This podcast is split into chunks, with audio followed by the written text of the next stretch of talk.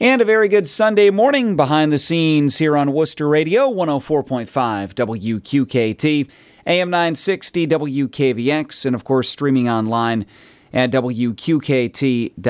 Our guest joining us on the telephone this morning is Sarah Meeks from the OSU Extension Office in Wayne County. Uh, before we delve into today's topic, Sarah, first off, thanks for taking the time and joining us here this morning. Yeah, thanks for having me. Well, uh, here we are, the end of January, and we're going to be talking today with Sarah about sticking to your goals for the new year. Essentially, one month into 2021. And I know, I'm sure a, a lot of people have already broken the New Year's resolutions. Some people are still going, but uh, we're going to try, Sarah, today to encourage people to make sure that whatever goals they set, whether they're quote unquote New Year's resolutions or not, but uh, that they can stick to those and, and see them out as we go through the year. Absolutely. So um, it it is true. Often, you know, we set goals for the new year, and then uh, they typically fall away pretty quickly. Um, but there are several things that we can do to kind of um, keep our focus. Uh, and one thing is to not become uh, discouraged just because maybe your attempt has already uh, sort of failed. That's okay um, there's always that room for learning and the lessons you can take from some of those unsuccessful attempts.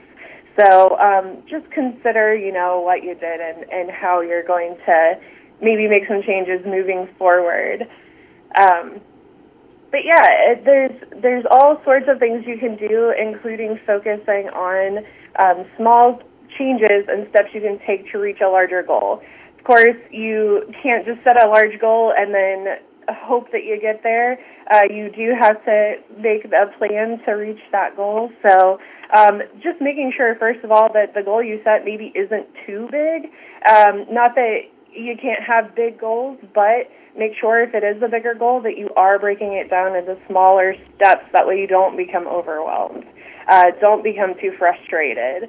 Uh, so always good to consider the obstacles you're going to face too and know that up front so that you have a way to work through those challenges before they happen and just know the barriers you might face. Sarah, we're talking with some tips from the University of New Hampshire Extension and Harvard Health. Uh, one of the things that they bring up is to make sure that you set or use SMART goals. What do they mean by that? Yes, so SMART goals um, is something that uh, we even use in a lot of our classes on extension. It is a great way to set a goal. So SMART goals stands for specific, measurable, attainable, realistic, and time bound. So, um, just to help you understand that a little bit better, being very specific about your goal, clearly naming it um, is very helpful. Um, being measurable, so the amount of time this will take, the amount of money that will take to reach that goal, um, if it contains, uh, you know, having to save money to get there, um, and then also being attainable. So does it fit within um, your budget if it's something that is financial, um, and then making sure that it's relevant. Does it fit your needs? Does the goal fit whatever you're tr- actually trying to achieve? And then um, making sure that it's time bound. This is very important. Having a specific date. Um, so not just oh spring of 2021, but you know like April 16th of 2021. So having a specific date and just setting a smart goal has kind of shown that it's easier to reach our goals that way. Uh, we're and it may not always be easier, but we're more likely to uh, reach our goal if we have these things in place. Once again, joining us on the telephone this morning, talking about uh, ways to make sure that you stick to your goals here in the new year. From the OSU Extension Office in Wayne County is Sarah Meeks. Uh, Sarah, I would imagine whether it's weight loss, whether it's uh, financial goals, whether it's career oriented goals, what have you, accountability is a big key to making sure that that you can go forward with that. So keeping yourself accountable, one of the the top things to to be able to see it see it through and make sure you can reach that goal. Yes. So keeping yourself accountable um, to yourself as well as possibly to others. So that may mean um, sharing your goal with someone who you know can be there to support you through um, when you kind of feel like you're becoming discouraged or things like that. Um, having a goal card so that you can uh, write down your goal and have it somewhere where you can see it every single day um, to keep yourself keep reminding yourself of your goal. Um, so put it on your mirror, put it on your dashboard, wherever you're going to see it on a daily basis. Um, it's a really uh, good way to remind yourself. Um, and then, of course, don't get a, don't get caught up in the idea of perfection um, as you work toward your goal and comparing yourself to um, others. Those sometimes have negative effects, and it really can make it more difficult to achieve the goals that we set for ourselves um, when we kind of put those barriers in place. So, um, and then, of course, uh, just making sure that you are making the change more appealing than uh, the old way of doing things. If the new way of doing things is more appealing, the goal is less likely to stick. So just making sure you've got a good uh, goal you know that you want to reach in mind, something that you really want to do.